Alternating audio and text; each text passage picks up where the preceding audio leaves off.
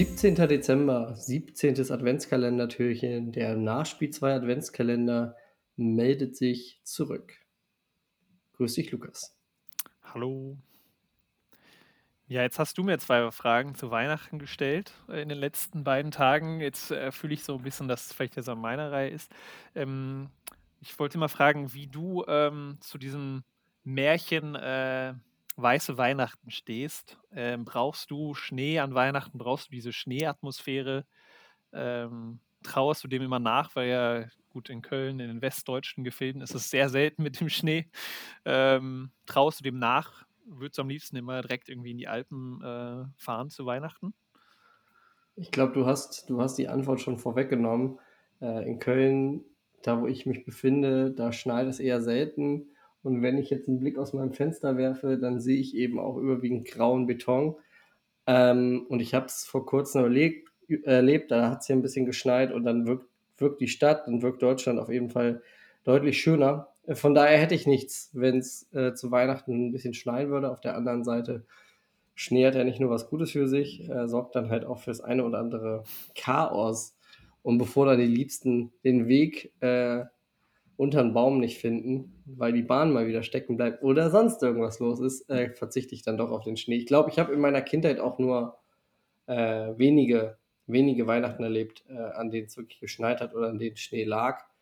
Ähm, schön wäre es schon, ich mag das schon, gerade als Kind mag man natürlich gerne Schnee, wenn man dann rausgeht, wenn man dann äh, Wochenende hat äh, oder die Schule ausfällt, weil zu viel Schnee gefallen ist, was eher selten vorkam.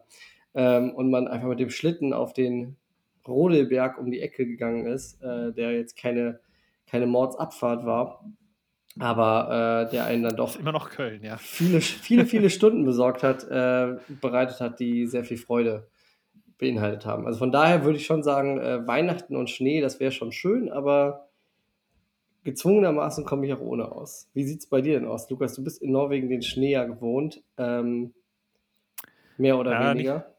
Nicht, ja, nicht so viel in Bergen. Also nicht an Weihnachten. Das ist hier gibt es keine Schneegarantie und ähm, ja, hier liegt dann doch, also regnet es dann auch öfters eigentlich, weil da muss man dann ein bisschen äh, weiter ins Landesinnere kommen. Ich bin ja hier an der Küste. Ähm, hier ist das noch relativ mild.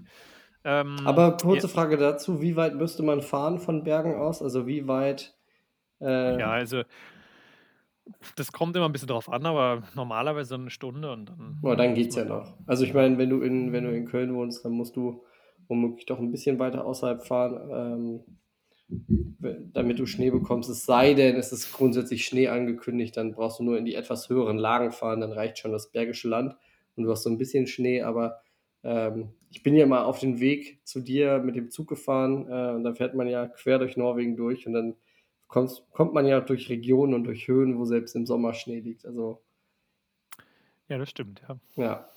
Ja, Türchen Nummer 17. Ähm, ich, Ja. ich, ich, ich schätze, ich muss wieder öffnen.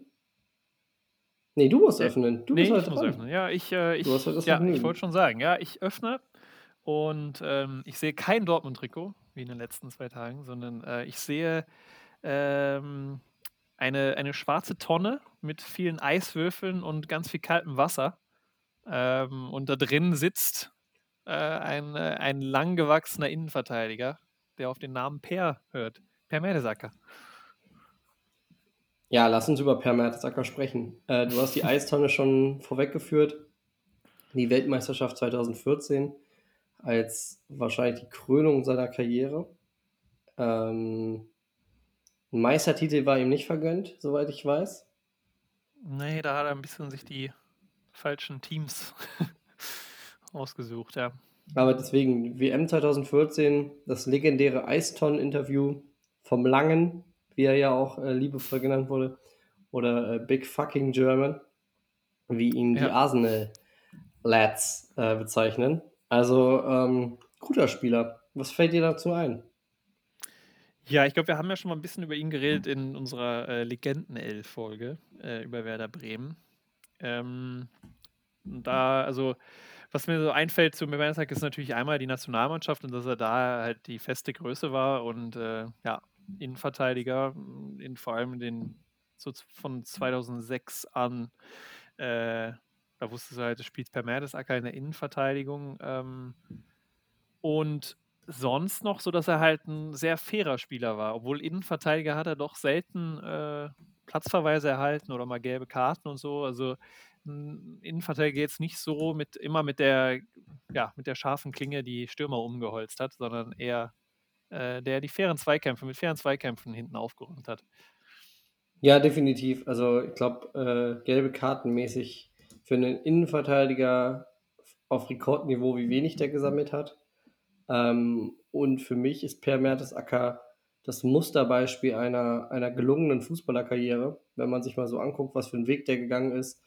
Ähm, du hast es angesprochen, die Werder-Zeit natürlich. Da ist er vielleicht seine größte Station in Deutschland ge gewesen, natürlich. Ähm, vor, davor bei Hannover 96. Ähm, hat nie in einem NLZ gespielt. Das macht ihn bis heute auch für so ein Musterbeispiel dafür, dass es nicht unbedingt sein muss, dass man durch diese Hightech-Campus äh, mit ja, fünf Videoanalysten schon ab der U11 äh, gehen muss, um äh, eine coole Karriere hinzulegen. Er hat es auf jeden Fall geschafft, was ihn auch sehr, sehr sympathisch macht. Und ähm, dann nach Arsenal. Und Arsenal ist ja auch kein ganz so blöder Club. Nee, da war er auch echt lange, ne? Bei Arsenal. Also war dann, glaube ich, so mit der, ich weiß gar nicht jetzt, also doch, wenn ich mich so zurückerinnere, gefühlt dann der zweite Spieler nach äh, Michael Ballack, der dann so nach England gegangen ist. Ähm, oder nee, es war dann die Zeit, wo viele dann deutsche Nationalspieler ins Ausland gegangen sind. Ne? Aber trotzdem so Per Mertesacker noch einer von der Generation, sage ich mal. Ähm, der wenigen, die dann ins Ausland gegangen sind zu Arsenal. Ähm, und war dann da auch ja auch eine feste Größe jahrelang. Äh, und ist, da, ist er nicht doch da in der Jugendabteilung irgendwie aktiv? Ich meine, er ist der Leiter des, des, äh, des Campus quasi, des Nachwuchscampus. Das müsste er heute machen. Und ähm, ja, es äh, ist schon cool. Also, äh, der hat auch bei Arsenal natürlich damit der eine oder anderen Legende zusammengespielt, ähm, mit großen Spielern hat natürlich keine, keine ganz großen Titel mehr äh, geholt. Er hat den, den äh, Pokal geholt dreimal, den FA Cup immerhin. Das, ja, da war Arsenal zeitlang echt Spezialist drin in dem Wettbewerb. Äh, in Deutschland hat er ja auch den Pokal geholt, also quasi ein, ein Pokalholer. Ja, und Weltmeister ist er, also. Den Pokal. Auch, keiner, ja. auch ein Pokal. Also viele, dann doch recht viele Trophäen gesammelt, äh, aber eben halt kein, keine Meisterschaft. Nee, und trotzdem ähm, würde ich mal sagen, also abseits des Platzes schon auch immer sehr kernige, nette Interviews gegeben. Das war jetzt einer der Spiele, also da hat man sich ja nicht, ab, hat man nicht ausgemacht, sage ich mal so, weil man so wusste, okay, das sind jetzt die 0815-Antworten, die kommen. Ähm, sondern das war immer, das waren immer ehrliche, ehrliche Interviews mit ihm. Absolut. Und ich glaube, das, das äh, hat man auch so an ihm geschätzt, dass du wusstest, dass du nicht diese langweiligen, vordiktierten Interviews bekommst. Natürlich, das Eiston-Interview ist dann vielleicht ein bisschen drüber, ähm, aber dass er einfach ein ja. bodenständiger, ehrlicher Typ ist, das, das hat man an Per Mertesacker schon sehr geschätzt.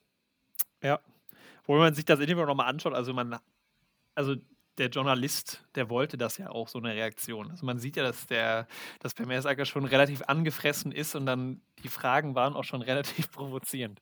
Ähm, dann war die Antwort dann ja so ein bisschen vorprogrammiert, aber trotzdem, ja, ist trotzdem äh, hängen geblieben und ich glaube, das, das das wird auch weiterhin historisch bleiben, dieses Interview, und immer mal wieder genannt werden, wenn man über Per Mertesacker spricht. So ist es halt. Ja, wenn wir zwar über Per Mertesacker sprechen, äh, dann fällt uns natürlich auch immer seine grandiose Leistung als Experte bei ja, Europa League-Spielen ja. ein. Äh, ich erinnere da an Spiele des ersten FC Kölns in der Europa League, ich glaube sogar gegen Arsenal, äh, wo er der Experte war und äh, das Wort massiert das ein oder andere Mal benutzt hat, um die äh, Kölner Hintermannschaft zu beschreiben, äh, dass sie da wohl sehr extrem massiert gestanden haben und wir ja. den ganzen Abend nicht anders konnten, als uns äh, über diese Äußerung oder über diese, diese äh, Formulierung ein wenig lustig zu machen. Aber eigentlich ist er auch als äh, TV-Experte ganz brauchbar, finde ich. Ja, er hat auf jeden Fall so ein bisschen eine andere Perspektive mit reingebracht, weil ich, ich erinnere mich, dass ich bisher sonst noch keinen Experten so erlebt habe, der so so den Fokus auf die Abwehr hatte äh, hatte. Also, äh, war eigentlich 'ne ganz coole Perspektive halt, ähm, weil meistens sitzen ja eher so Mittelfeldspieler oder ja, mit da so im oder Offensivspieler. Ähm, ja, deswegen, das fand ich, äh ja, finde ich fand ich sehr cool an ihm als Experten. Aber ich glaube, er ist ja jetzt nicht mehr aktiv, oder? Oder ist er noch aktiv als, äh, Experte? Unsicher, ich habe ihn Ähm lange nicht mehr gehört, sagen wir's mal so. Ich habe ihn auch Ja. länger nicht mehr gehört, aber ich, äh, muss auch ehrlich sagen, wahrscheinlich, wenn er Experte ist, dann vielleicht bei Spielen der Ja. Nationalmannschaft und die habe ich auch schon seit Längerem nicht mehr verfolgt. Also, ähm, liegt ja nicht an ihm, sondern mehr an meinem Interesse an der Nationalmannschaft, äh, dass ich das nicht weiß. Kurz muss man vielleicht zu Per Mertesacker noch sagen, dass er ja auch einer ist, der ehrliche Äußerungen zu dem getätigt hat, was ihn in seiner Fußballkarriere so begleitet hat. Das fand ich schon eindrucksvoll, als er sich dann über seinen Umgang mit Stress vor Spielen, äh, geäußert hat, als er die Karriere beendet hat. Kannst du dich daran noch erinnern? Hm, ehrlich gesagt jetzt nicht so ne, habe ich jetzt nicht direkt, äh, vor Augen.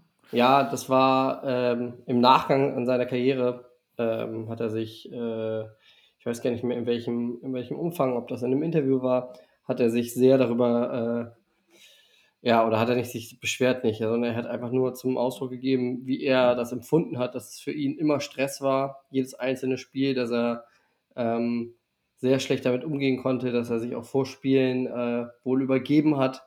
Ähm, und sehr nervös war selbst als gestandener Fußballprofi noch. Und, ähm Entschuldigung. Ähm, das ist natürlich schon auch bemerkenswert, weil ich glaube, das geht schon vielen Spielern so. Ich glaube, dass der der Druck, ähm, auf der ganz großen Bühne zu stehen, Woche für Woche, äh, schon immens ist und dass das, äh, vielen Spielern so geht, aber über die wenigsten, ähm, weiß man das und die wenigsten gehen damit an die Öffentlichkeit. Und von daher bewies er auch da, äh, Größe, ähm, und hat einfach gesagt: „Ey Leute, mir ging's einfach nicht gut damit immer“ und, äh, das ist auch was, was er nicht vermisst, also warum er ganz froh war, irgendwann nicht mehr nicht mehr zu spielen oder nicht mehr spielen zu müssen. Ja. Ja, das kann ich sehr gut, äh, also also das verstehen. Also, das könnte ich mir vorstellen, dass das bei mir ähnlich wäre. Nicht, dass ich schon mal in solchen Situationen war, aber, äh, ja, ich glaube, das wäre für mich auch nichts, in so 'nem großen Fußballstadion zu spielen, äh, und dann, ja, weißt du auch, egal was du machst jetzt, also vor allem in der heutigen Zeit, wenn du da irgend 'n kleinen Fehler machst, das ist dann tagelang irgendwo bei bei den in den sozialen Medien und, äh, Leute machen sich drüber lustig und so. Also, das also, ich könnte das nicht ausblenden, sagen wir's mal so. Deswegen hat's bei mir nicht gereicht. Ah, das war's. Das war's. Ja, Gut. deswegen, äh, ja. Lukas, ich hoffe, es reicht für dich wenigstens, dass wir uns morgen wieder hören, äh, Ja. wenn wir Türchen Nummer 18 öffnen. Und, äh, deswegen würde ich mal sagen, geh mal zurück an deinen Baum oder in den Schnee nach draußen und wir hören uns dann morgen wieder.